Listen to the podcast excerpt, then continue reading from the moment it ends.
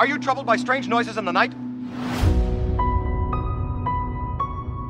Do you experience feelings of dread in your basement or attic? Have you or any of your family ever seen a spook, specter, or ghost?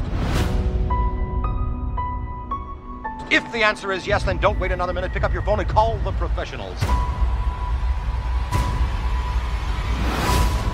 Let's go. Let's go. Oh, oh. Did you want to? Sorry. sorry, I'll let you. I'll let you next time. Welcome to Radio Free Gozeria, hosted by Jay Smith.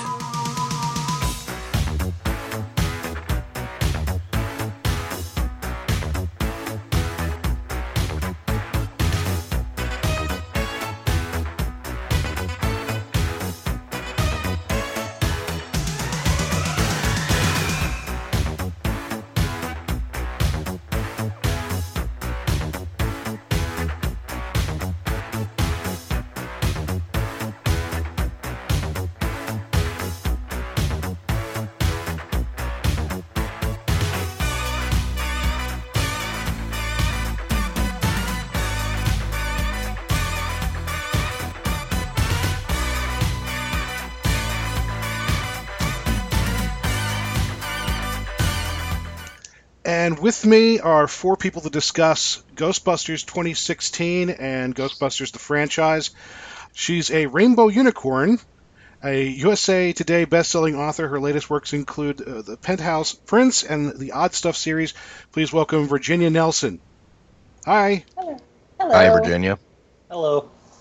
Scott A. Johnson is a horror author, educator, and paranormal investigator. He is the author of An American Haunting, Haunted Austin, Texas, and The Ghosts of San Antonio. Say hi, Scott.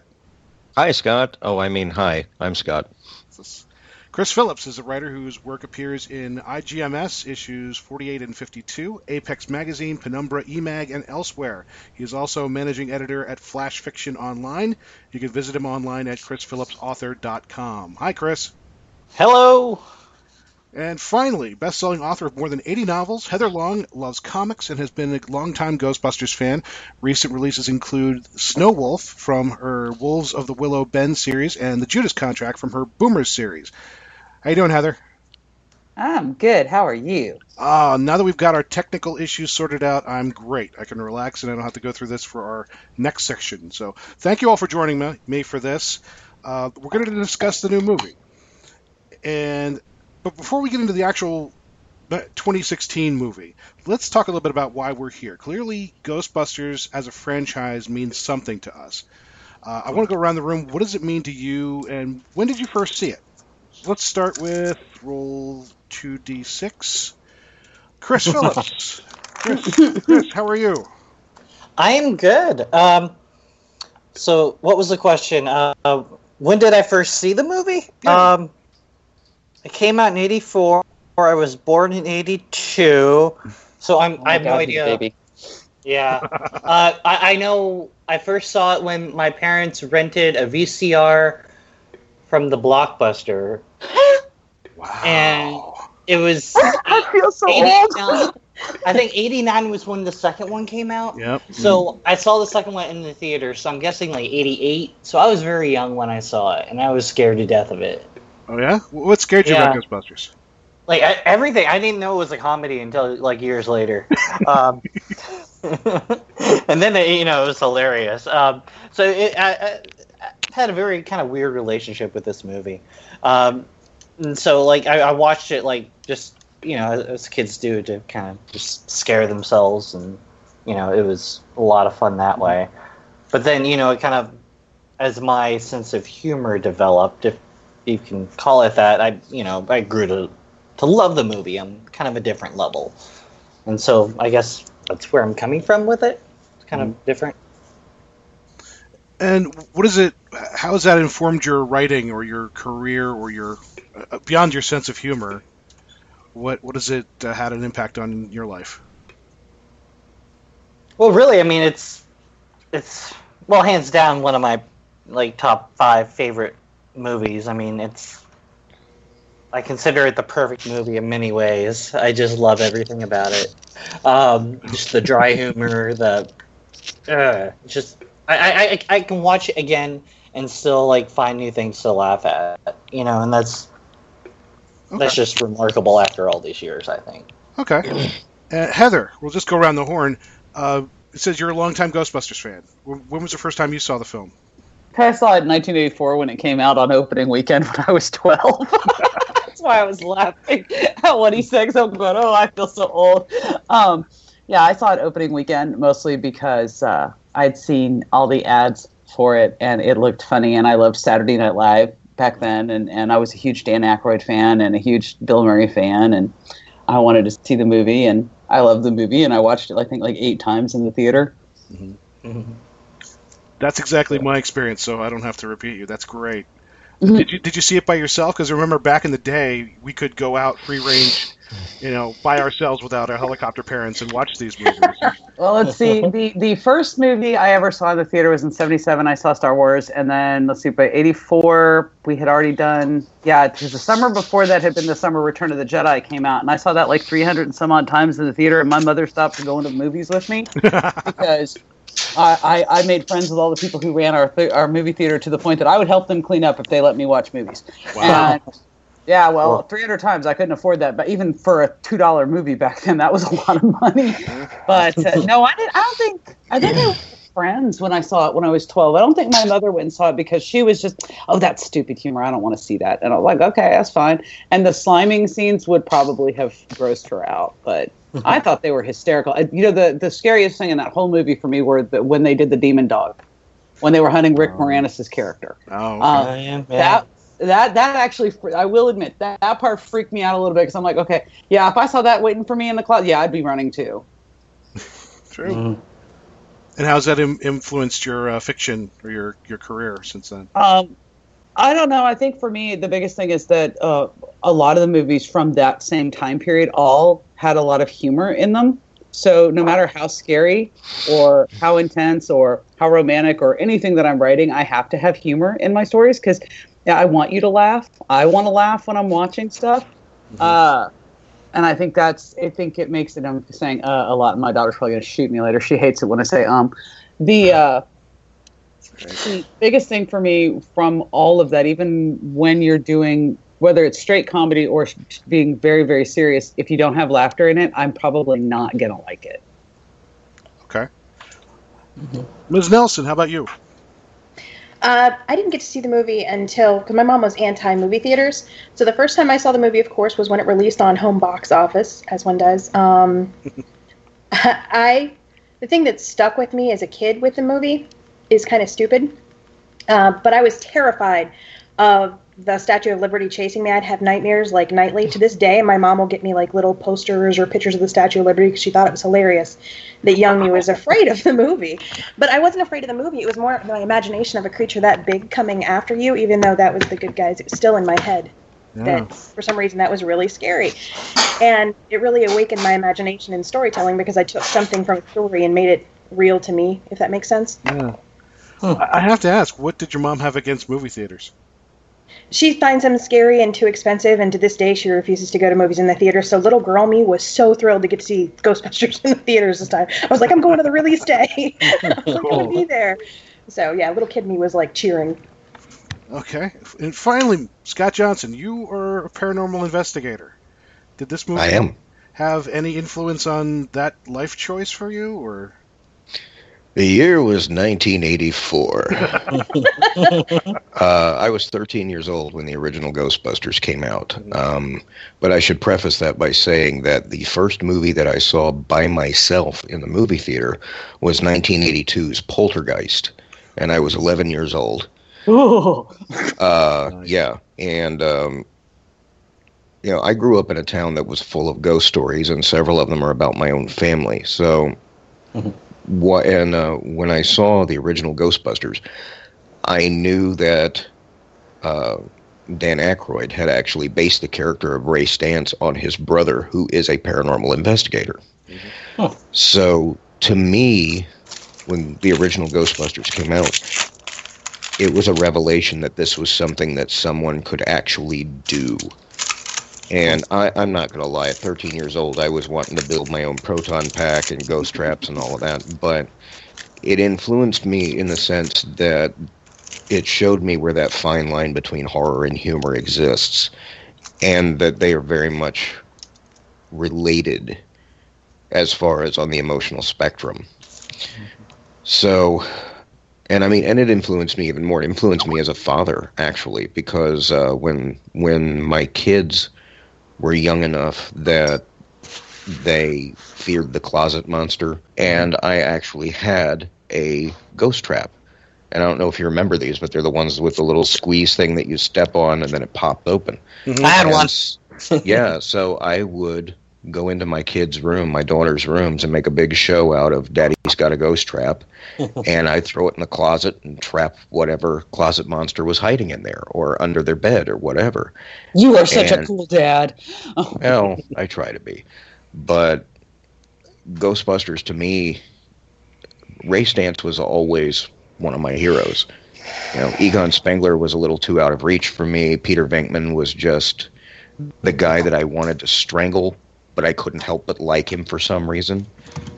And, uh, you know, Winston Zeddemore, I always thought he was painfully under underappreciated in the Ghostbusters. So. Oh, yeah.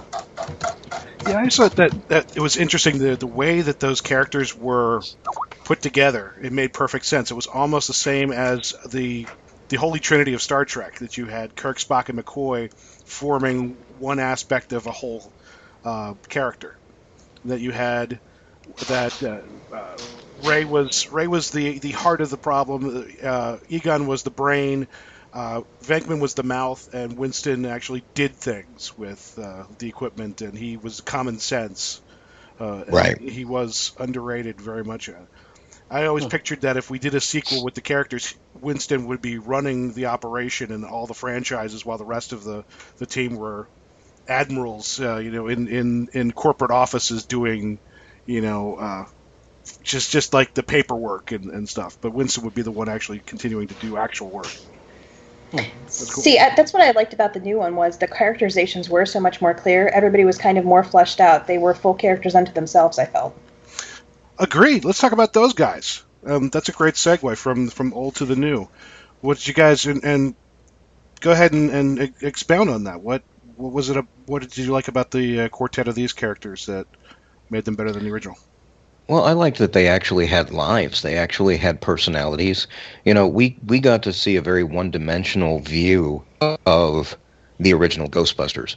And in this incarnation of them, you know, we got to see that they were more than just, you know, uh, uh, for the sake of argument, Melissa McCarthy's character, Abby Yates, she was more than just snappy comebacks and smarminess, you know. Um, and I thought that was fantastic. I also, I think I also like the fact that they, the characters, okay, we had Abby and Erin who had history, um, and, and there was obviously unresolved issues in their friendship, uh, and Abby, you know, the, the different, the different levels of that.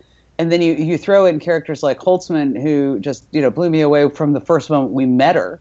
And then later with Patty, the thing about Patty, and I think the reason she became my favorite, because I love Holtzman, don't get me wrong, but the reason Patty was my favorite is when we first meet Patty, she's sitting there working in her booth. She has a smile for everybody. She's trying to, you know, she's being pleasant to everyone. And not everybody's being pleasant back, but you can see this is a woman who's like, I'm making the best of what I have in life. I am a happy person. I'm going to be happy whether you like it or not.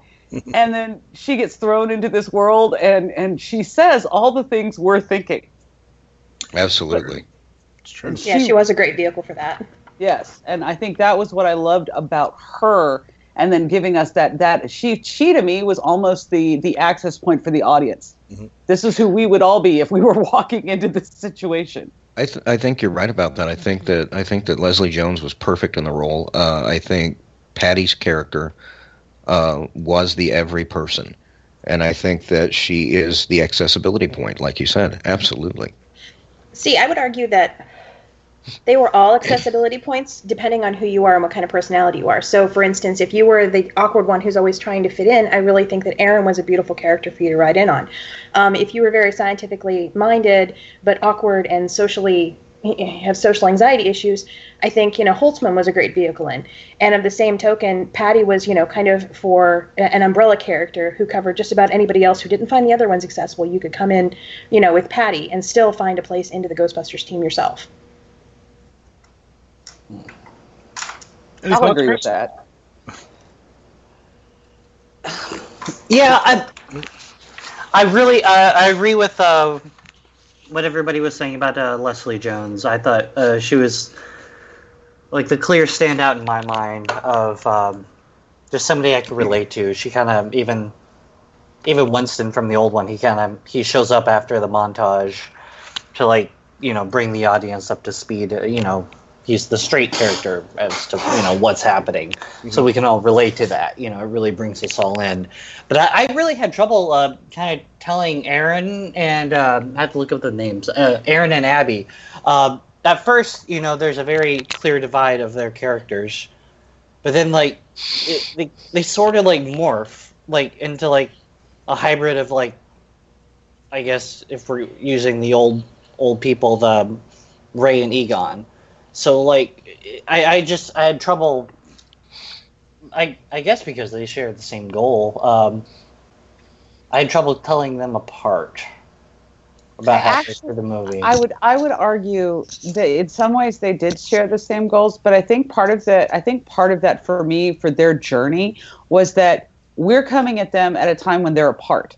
So, you know, Erin's off trying to be... get tenure. She's going to be a physicist. She's going to do all of this. I'm, I'm, I'm on the straight and narrow. I'm, I'm going into this, this male ceiling world. And I, I have to keep everything in this very neat little box, and nothing can step outside of that box, no matter what my history is.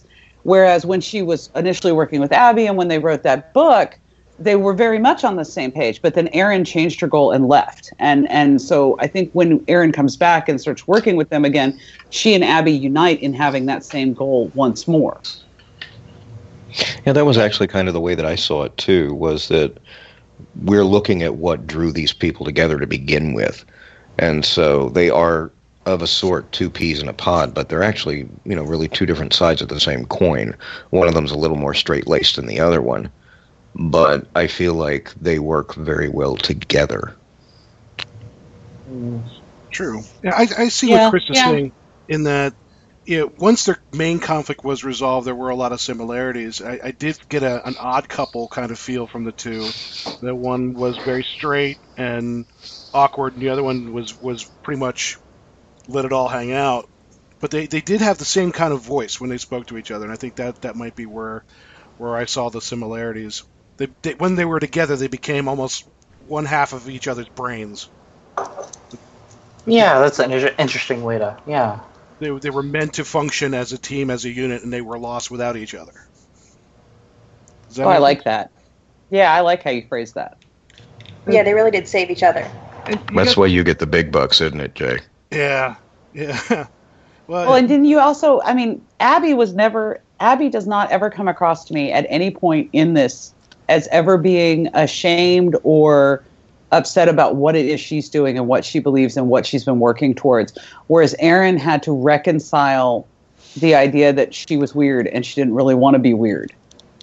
That's true. And, and I think everything we're saying here goes back to Scott's point, and something I was thinking about as you guys were talking, is that the original Ghostbusters was based on Second City, Saturday Night Live-driven seventies comedy, mm. where the joke drives the, the drama. Where in this case, the drama is driving the jokes and the choices that they're making. And it seems like Paul Feig is making more intelligent choices in terms of the humor. And it's, it, in my opinion, it's it's funnier than the original, which might be sacrilege to the, my thirteen-year-old self, but I really think it is. What do you guys think? Is really? It... I agree. I I disagree. I think it's a different kind of humor. I yeah, think it's okay, a different that, kind of humor. I think I'm... from from my child self, I, I, I laughed all the way through Ghostbusters, even when I was scared. And this one, I found the humor to be both intelligent and... Okay, let me back this up one step. The original Ghostbusters, especially with the original Saturday Night Live and all of that feeling, a lot of gross humor was was the gross humor was the big thing. And I have never been a fan of gross humor. Mm-hmm. Fart jokes, I mean, one fart joke here or there, fine. But when you do a lot of fart jokes, no, not my thing. That said, they had a combination of humor in this one. I thought there there was there, there was there was some humor that was a little more, you know, high level. There was humor that was very physical in their comedy. That, you know, uh, Chris Hemsworth was totally comic relief all the way through it. Even when he didn't but, need to be, he was comic but, relief. But every character was comic relief. Yeah, like, to a point. All, like, it, it, like everybody was trying to be the funny one.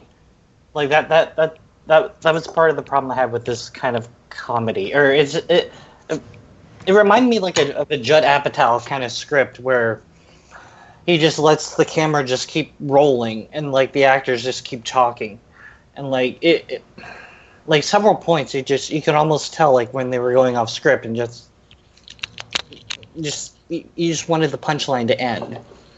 Like, anybody else get that feeling? Not like, for me. Really? I didn't. I didn't. I never. I really want to support you, but no. No, I didn't look at my. I, I always judge a movie, whether it, no matter what it is, um, as far as my enjoyment level, with how often do I look at my watch, because that usually tells me if I notice the t- passage of time, there's something off in the pacing. And the only time I looked at my watch in that whole film was during one of the scenes in the, uh, uh, when the when the ghost spews everything all over them, when they find the ghost in the big house. Um, even though I thought the, the scene was really funny leading up into it, when she even said she even got the stuff in like her underwear and all that other stuff, that was the only time in the whole movie I looked at my watch. Hmm. Once once Patty hit the scene, for me, it was like that movie, just everything gelled together and it flowed. Hmm. But, I got a hmm, Chris. What? Yeah, I'm just thinking. Oh, okay. Uh, All right. All right. Well, well for, for me, the pacing worked, um, and and I when I go in to see a movie, I go into it. You know, it, the first viewing is to whether or not I am entertained. Second viewing of it is where I start picking it apart. So yeah, well, I mean, with the second viewing of it, uh, the writer in me, you know, rears his ugly head. Oh yeah, and starts saying, true. "Okay, there's a plot hole here. There's a plot hole there. Here a plot hole. There a plot hole. Everywhere a plot hole." But from a purely entertainment point of view of it, and for pure enjoyment of it, I thought the humor in this was more cerebral yes. than it was in the original. And let me just point out, the original twenty, thirty, you know, thirteen year, thirteen year old me loved, loved, loved the Ghostbusters. And I still do. I own copies of it and I watch it every year, which means I've seen it far too many times for it to be healthy. But um, when I watched this one, you know, you first off, you have to accept, okay, this is a different take on it. This is a different version of it. And a lot of the humor that's in it goes deeper than the original did. So I don't think it's a question of which one is funnier. I think it's a question of different types of humor. Yes. I guess that, that that's probably the problem I had with it, because I, I went into it expecting the old humor, and so when I got like this this different take on it, almost a comment on the old movie, it kind of threw me. See, I didn't take it as a comment on the old movie. I'll be honest. One of the I know that a lot of people and, and even I had my some some concerns about the whole idea that they were, quote, remaking Ghostbusters. Um, the words remake and reboot, I, I really am starting to look at them as like four letter words. Yeah, because absolutely. Now it can be done right and has been done right. I've seen it done very, very, very well. But the number of times it's been done to the point where I go, "Yes, that was awesome," um, is far lower than the number of times I've gone, "Really? Can you guys not come up with at least one original idea?" And I think, for me at least, watching this, um, the, the this update, this this Ghostbusters version, you know, it's not the nineteen eighties Ghostbusters. It pays homage to it. It makes a lot of nods. It says, you know, it, it tells you very clearly through the storytelling it would not be here if we hadn't had that movie in nineteen eighty-four. Yeah. But it's its own thing. That was like a love letter to the fans, as you might have said. Um, yes. Because, and there was so much ethos and pathos, I thought. Like, I emotionally connected with a lot of the characters, and I actually was concerned, like, about their outcomes. And I thought it was really interesting that they managed to do that without any romantic elements needed to tie the plot together. Because in the first one, we, you know, had Sigourney Weaver and clear romantic elements in the plot line itself. um, even if their relationship wasn't entirely fleshed out on an emotional level. Whereas this one didn't even require that, but I still cared about everybody, and I wanted to see them make it through to the end of the day and, you know, become a co- cohesive team. True. True. So uh, the question has been asked in, in on the internet. We've talked a little bit about men's humor, which, which applied to the eighty-four movie. Is the new movie chick humor? Yes and no. Okay. I'll, I'll be honest. I, I think it's a mixture. And I don't is, think it's chick humor. No, and is that humor deeper? Is is humor that's based div- on those? Con- yeah, that's divisive language. It is. Like, yeah, it's, I don't. I, I don't. It. I don't think you can divide humor like that, though. Can you? Well, I mean, if if we talk about Judd Apatow and and uh, Seth Rogen type humor. As clearly frat brothers humor, or the humor that was prevalent through the seventies and eighties. Okay. Um, is this is this just more contemporary humor? Is that okay? What okay. It? I think I think more contemporary is a better term for it than chick humor, because I think chick humor minimalizes not only what it is but who it's meant for. Mm-hmm. The ones who were going to go see this, you know, likely understood the original Ghostbusters mythology, the fanverse. They understood all of that, so going into it, they didn't have to worry that you would get the jokes. They didn't have to worry about you not understanding, you know, what a proton proton pack was, because a lot of that was introduced. Yes, they reintroduced it in different ways, but they did they didn't underestimate our intelligence when they were writing the jokes. Well, and another thing, and another thing is that uh, in nineteen eighty-four, society, the uh, social constructs were very different. Like in nineteen eighty-four, Peter Venkman was funny because he continually hit on Dana Barrett, yes. And today mm-hmm. he he's is so a rapey, he's a rapey, creepy guy. You know, yeah. so yeah. you know, and at the time, at the during the time period in nineteen eighty-four, you know, women were not offended by that, or if they were, they didn't say anything. It was considered, okay, that's a joke, that's funny. Now, if we had the same character in a movie, everybody, men included, would cringe at all of the rapey, weird, creepy yeah. things that Peter Venkman does in the movie. Well, I think they turned it on its head a little bit because they had Erin following Chris Hemsworth around just like, oh, he's so pretty, and oh, I just want to touch him. And she kept, you know, she was very inappropriate in how she kept trying to manhandle him. Pardon she was, and I actually thought of that as more of a statement because women have had to have, yep. women have had to put up with characters, uh, uh, with female characters portrayed like that for as long as there have been movies. I mean, and... to have Chris Hemsworth, and by the way, I just have to say this: Chris Hemsworth owned that role. Yes, he, he did. Absolutely committed. Brilliant in it, yeah. We absolutely were, we were, committed, and was not afraid to look like an absolute idiot. And we I love that about talking, him. Virg and I were talking about that earlier. One of the things that I had said is that I know a lot of people were there. There has been some comments here and there, and I've read them on the internet. People were offended by the idea that you had Chris Hemsworth playing this brainless, basically piece of meat that everybody can ogle, and, and, you know, that there's been some little hue and cry about that. And other people are going, yes, but women have lived with that kind of role for years. And we've always had to put up with seeing women in that, that role of the cheesecake or the arm candy. On the other hand, taking all of the social commentary aside, Chris Hemsworth was hysterical. Absolutely. I mean, the, the, the fact that he could deliver a scene and be looking right at the, the you know, whoever he was playing off of and have that completely vapid, empty expression in his eyes going on. And, and having seen him in multiple roles now, yeah, that's definitely him acting. So did you actually stay through the credits and watch oh, the dance scene? I laughed and laughed and laughed. My my husband, my husband, okay, I have yes. a funny story just as a side note. This is a... In the weeks leading up to the release of this movie, my husband was very anti... Uh, he he hates the idea of, oh, they remade it with women just so it can be made for women. I don't see the point of this, blah, blah, blah, blah, blah. He was really, and he he's not a big fan of Melissa McCarthy. He loved her as Suki and Gilmore Girls, but he has not liked a lot of the the more body humor or the, the, the you know, the gross jokes. He's not a big fan of that. Now, all of this said, while I was out of town last week, he went and saw Ghostbusters with his mom when I wasn't home, and I made much fun of him about this because I'm like, wait, you're going to see this without me. But I said, so, and he's like, well, yeah. And I'm like, okay, but so if you do go see it, I want to know what you honestly think. And he will tell you that he walked into this movie, sit and sat down, perfectly ready to totally eviscerate the film from beginning to end, because he was prepared to hate it. He walked out laughing his ass off. And he calls me and tells me it was one of the funniest things he's seen in forever, and he loved it, and he was perfectly willing to admit he was wrong. And so he insisted that as soon as I got home, we had to go see it. And he kept saying, no, can't leave. Got to see all the credits, because this part was just for you, because Chris dancing. And I was like, yes. I said, I totally hire Kevin just to look at it. I freely admit it. I would totally hire Kevin. And yes, I would take away his phone and not tell him that I had turned it off. But I did. Hemsworth did a brilliant job with that. And yeah. He was hysterical. And, and and I think what Virgie said, Leslie Jones was the one who commented that he's that good looking and he's that talented. It's really, and now he's funny. It's really not fair. See, and I thought, see, and that's one of the things that I that I really enjoyed about this movie, that I also enjoyed about the first one, is the complete commitment that the characters had, that the actors had to the characters. Leslie Jones was not afraid at all.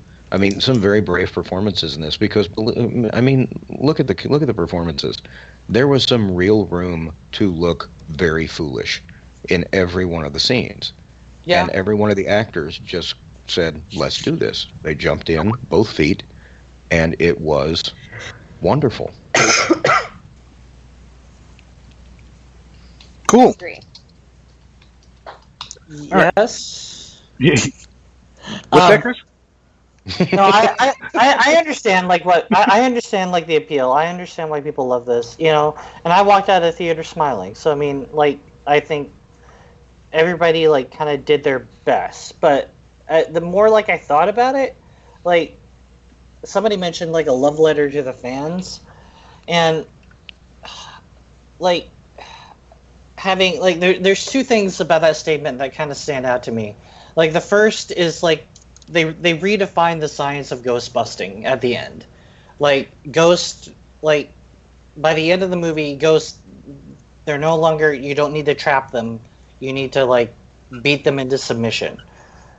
And, like, and the second part of that is having the villain be the actual logo of the film.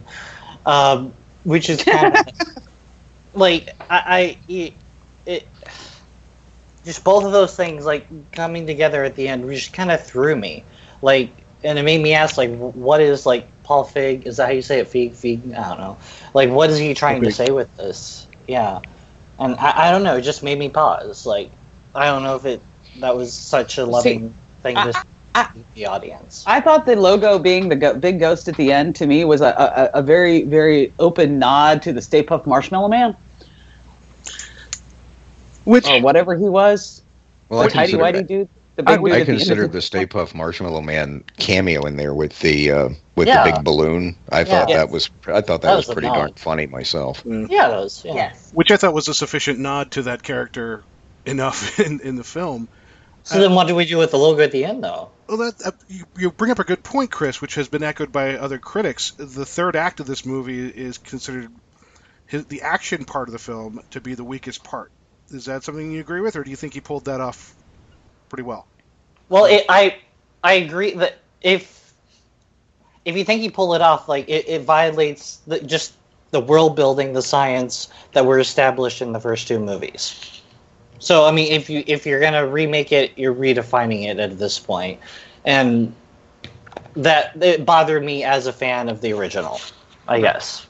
See, yeah. To me, whenever you remake something or you reimagine or reboot, mm-hmm. uh, you're automatically going to be doing that. You're automatically going to be making it your own, rebuilding it as as uh, in a way that in a way that works for your vision of it. So I didn't really have a problem with that. Well, what? Oh, sorry. Go ahead. Well, why why did they trap? Like, but they had to trap a ghost at one point. Like, I guess I wanted it to be consistent. Like, they had to trap the the ghost at the. Well, they trapped it. They trapped it because they wanted to study it, and I got that. I understood okay. that. Okay. Uh, what I was curious about, and it was something that I addressed, that that I was also curious about in the first movie, was okay. So they built a laser containment unit. Mm-hmm. That's a finite amount of space. Mm-hmm. How much are they going to be able to cram in there? So to me, they hadn't even thought of a containment unit, unit yet in this one. The characters hadn't thought of a containment unit yet. They were still at, we need to look at this and study it phase. Mm-hmm. Uh, and, and then too. when they do create, when they did create a laser containment unit for it, or any kind of containment unit for it, where in the hell would they put it? You know, I mean, in the original movie, It was basically stuck into a wall in the firehouse. Okay, what was behind that wall? How did that work? How much space was back there? And whose idea was it to put an exploding laser containment unit behind a wall with substandard wiring? You know? So we look at the new one, and they're above the sandwich shop or the Chinese shop or whatever it was. We look at the new one, and I don't think the characters were even thinking about catching and detaining them indefinitely. I think all they wanted to do was catch it so they could study it. Yeah, and I think the mythology to me, um, and here's how I made logical sense of it. This may or may not be accurate to the writer's vision. However, I thought the reason that they beat them to submission was the only reason those ghosts were able to come active and be class four vapors, as they called them, or greater, was because the ley lines were activated and they therefore were given additional power that they normally wouldn't have. So by beating them into submission, they removed that additional power.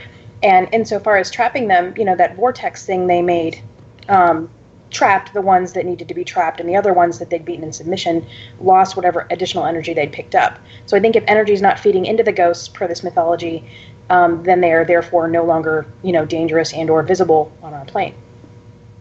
Huh. I could be wrong, but no, that I just that makes perfect sense. I wish the movie would have made that more clear. I only saw it once, so like I said, I entirely yeah. could be wrong, but that was kind of where I took the science in my head. Yeah. Bob, I think you're right, and, and I think a lot of that stuff comes out in more detail in the novels, which will be interesting to hear reviews of in the future. I think they spend a lot more time on the tech and, and the behind-the-scenes stuff there uh, that you don't want to slow down the audience. I think... Um, Dan Aykroyd spent a lot of time with techno-geek stuff in the mm-hmm. first film, which sort of slowed things down, but did make more sense. And I think we said, said earlier, we're not going to dumb it down for the viewer. We're just going to tell you the story, and you'll figure it out later. Right. Speaking of Dan Aykroyd, that had to have been my favorite cameo in the entire movie of the original not cast. Mine. Not mine. I loved it. Oh. My favorite cameo was Harold Ramis. Uh, because... oh, that, that actually made me tear up. That actually made me tear up, too. I saw Harold Ramis's bust in that hallway, yeah, and I damn near started crying. It was amazing to see Egon. It was amazing to see Harold Ramis as a... I mean, the character of Egon as a bust that, to me, said respect. Yeah. And, you know, because, I mean, if you think about it, just going from the point of view of the characters, what was it that the characters wanted the most in the first movie? And it was respect. It mm-hmm. was academic respect. It was respect from their peers. And so what do we see in this movie? There's a bust of Egon Spengler in the halls of a college. That would be the greatest compliment that that man, that character could ever receive. So that that really kind of gave me such warm, fuzzy feelings. It was just incredible mm-hmm. to see it. Mm-hmm. And yeah. Murray gets thrown out a window, so that what does that say about his character? I think the only way they could get him in the movie is if he agreed. He's like, okay, I'll come in, I'll sit in this chair. I think that's the only way they could get Bill Murray to the set, probably. Well, and it's interesting that everybody had a cameo with one exception, and that yeah, was we Rick did. Moranis. I, I was looking for Rick, and we never saw him in it, and I was, wasn't sure why. He's like well, out of movies though, like all together. Or well, actually, I read an interview with him where he stated that the reason he didn't do it was because he didn't feel that he could add anything new to the character. He said, oh, "Been enough. there, done that." He said, "Been there, done that," and he didn't want to go back to the well again, as it were. Fair enough. I thought See, it what I liked about Aykroyd's was that he was self-aware. Like he specifically said, he's like, "This, these are only class four vapors." Yeah. Like they didn't. It was almost like as if we were not living in an alternative universe where you know Ghostbusters hadn't happened yet. It was more that no one here knew about it. It maybe had happened, and they just know about it. Yeah, and you know what was interesting is I was getting mad throughout the whole movie when I was seeing all of these cameos, and I honestly thought they were going to leave Ernie Hudson out of it because, you know, I mean, he's largely the forgotten Ghostbuster. I actually was expecting him from the moment she mentioned her uncle. Yeah, me too. I was not, and when he stepped not. out of that thing, I cheered. Yeah, I actually, from the moment she mentioned she got the car from her uncle, I kept wondering if her uncle would turn out to be, you know, Winston. And I was going, so I waited, and and yeah, that was that was a neat kick, and I did. I love Dan Aykroyd's "I Ain't Afraid of No Ghosts," you know. Basically, and, that was and Sigourney Weaver's at uh, the end. That was weird. Uh, that was so cool. To have her as Holtzman's mentor, that that was perfect. I think Holtzman needed that, that mentor. It's too bad because whole, I don't think they can bring whole, her back. And the whole safeties are, safeties are for dudes. That was hilarious. Well, and Sigourney, the fun thing about Sigourney Weaver, and I think the reason it really fit to have her be Holtzman's mentor as her cameo, is that she's been defying conventions from the beginning. Yeah, absolutely. She was, one, she was one of the first female action heroes, as it were, mm-hmm. with Aliens. And even with, you know, her part in in Ghostbusters, you know, you, you can say that she was, you know, she was uh, Venkman's object, you know, de lust, but she was also a, a possession instrument. She was also someone who fought back, um, but she kept trying to take her life back. So I, I just, I don't know. I loved that. I thought that was a really nice nod, not only to the character, but also to the actress. And she was still a strong, intelligent woman, even as Venkman's love interest, um, which I liked about the original. And then to have her hanging out with Holtzman, who I thought was a really strong female character, you know, proved that Smart could be still sexy and fun. I, I love that. And dangerous. I'm going to be honest with you. Holtzman was dangerous. Very dangerous. She was crazy. I loved it. Mad scientist. She was... I love that character. I know we haven't had a chance to talk about Holtzman, and she's an amazing character. We're going to be doing a, a whole different show on Holtzman and social implications of the, the different Ghostbusters characters. But I want to wrap this up by asking each of you, again, make a case for your favorite character, and what was your favorite moment in the film? Let's okay, can I with, jump in? Uh, I got it. Chris, you want to jump in? Yeah, I know it. Um, well... Favorite character? I assume you mean Ghostbuster, or whatever. Okay, because uh, uh, favorite moment and favorite Ghostbuster are two different things. Uh, but favorite Ghostbuster was by far the uh, Patty. Wait, yes, Patty, uh, Leslie Jones. Uh, just because I could relate to her the most. Uh, I enjoyed all the other ones. I think you know everybody did an excellent job with the material they were given. Um, but the My favorite moment, hands down, is uh, Andy Garcia's line um, when he slaps the table and says, "Don't ever compare me to the Mayor in Jaws." Um, that just like it's like he said it in such a way that just like it's something that happens to him like on a daily basis, maybe, or just like he's just ready for it. Like I don't know that I just lost my I lost it when that happened. That was my favorite moment. How about you, Scott? Uh, I think my favorite characters in this, it's it's clearly a toss-up between Holtzman and Patty.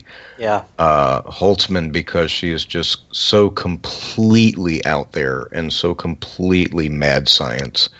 And Patty, because she is so hilariously funny and deadpan mm. in several cases. Uh, I think my... F- favorite scene, the one that the I, I almost needed oxygen, I was almost taken out of the theater for, for because I couldn't stop laughing, uh, was the scene where the demon landed on Patty's shoulders and she said, "No, don't tell me.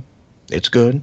I'm just going to go home now." And I could not stop laughing. I thought it was the funniest damn thing I'd seen, you know, since Deadpool. So, um, wow. Yeah, those would be my two wow. favorite characters and my favorite part. How about you, Virg? I am deeply, deeply, deeply in love with Holtzman. Um, she is possibly one of my favorite characters in any media right now, just because I, I loved her intelligence. I loved her wit. I loved the fact that she was so beautifully awkward and uncomfortable in situations. Like when she did her touching, you know, kind of hug you speech with when they were having drinks. I, I she was just so great, and I loved her toys and the way she... you know, introduced her toys to them. Like, these are these really brilliant pieces of science that no one's ever put together, you know, and a Faraday cage. Um, and she's just sort of completely excited, like, they are toys. Like, they're just fun for her. And the fact that she loved the science that much and did find it so fun, and then on top of that was such an interesting character, that was what I loved. I just thought she was great on a lot of levels. Cool. Heather. Okay, well, I have, uh, I, I will say, Patty was my favorite, hands down. Um, I loved Holtzman. I loved them all. I, I, I as an as ensembles go, I love them all. But but for me, Patty, and, and, and the moment Patty cemented herself for me forever in a day will be as they're walking through and they're searching, and she, you know, she's doing the whole thing. I thought this would be like a book club type of thing. You know, I had a great job at the M T A. Why did I leave my job for this? And then she walks into that room with all the mannequins, looks in that room and goes, I just walked into a room full of nightmares. I, I, I think I peed myself a little. I was laughing so because seriously, yes. And anybody who's a Doctor Who fan, yeah, mannequins, that's definitely a room full of nightmares right there. and and it just, I loved her. I loved everything about her performance. I loved what she brought to the team, and you know that that again, the deadpan humor, the the way she she would just leap right in and deal with stuff.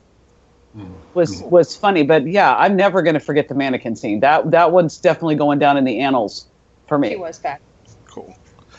Well, I can't believe we filled an hour and we haven't even scratched the surface of this film. It, it's clearly a, a lot deeper than its original source material. There's a lot to talk about, um, and we'll be covering those in a, additional episodes. But before we go, though, I want to allow each of you to, to let people know where they can find you, your latest book, your latest project. Uh, Virg, can we start with you? Sure. Uh, my name is Virginia Nelson. I'm a U S A Today bestselling author. You can find more out about me at my website, w w w dot virg dash nelson dot com. Um, and a couple of my most recent projects, of course, was Penthouse Prince and, uh, as you mentioned, the Odd Stuff series. Cool. How about you, Chris? Uh, if people want to... That's a good question. uh, people want to find me, they can find me at chris phillips author dot com. uh, I have a poem in this month's issue of uh, Apex Magazine, which I'm pretty proud of, and I think in November I have a story coming out in I G M S that should be lots of fun, so that's that's on the horizon. Cool. How about you, Heather? Ah, I'm Heather Long. You can find out more about me at heather long dot net. Um, spelled exactly how it sounds, Heather Long, L O N G. Um, let's see. And I'm, my most recent releases are, are Snow Wolf, which is the ninth book in my Wolves of Willow Bend series. And then I'm really excited about uh, The Judas Contact, which is coming out in August for my Boomer series, which is superheroes. So I, I'm going to have a lot of fun with that. Finally, Scott... Sorry. My name is Scott Johnson, and uh, you can find me at creepy little bastard dot com. um, my, uh, you can find out anything you want to find out about me there. I write horror novels. I write true ghost stories, and uh, I'm currently working on a bunch of stuff that I've sent to my agent, so stay tuned. Very cool. cool. Scott, you win for best website name. All right, thanks all four of you for uh, joining me for an hour of the conversation, um, and if you're listening, please feel free to drop comments or concerns or your outrage, and we'll be happy to get back to you as soon as we care to. Thanks again, and take care. Radio Free Gozeria is a production of thirty fifteen North Studios and is a fan production subject to the goodwill of Ghost Corps. This is Ivo Shandor speaking from beyond the grave. Deek. Special gratitude to Sony Pictures Entertainment, Ghost Corps, Ray Parker Junior, and Gozer the Gozerian. Death is but a door. Time is but a window. We shall return.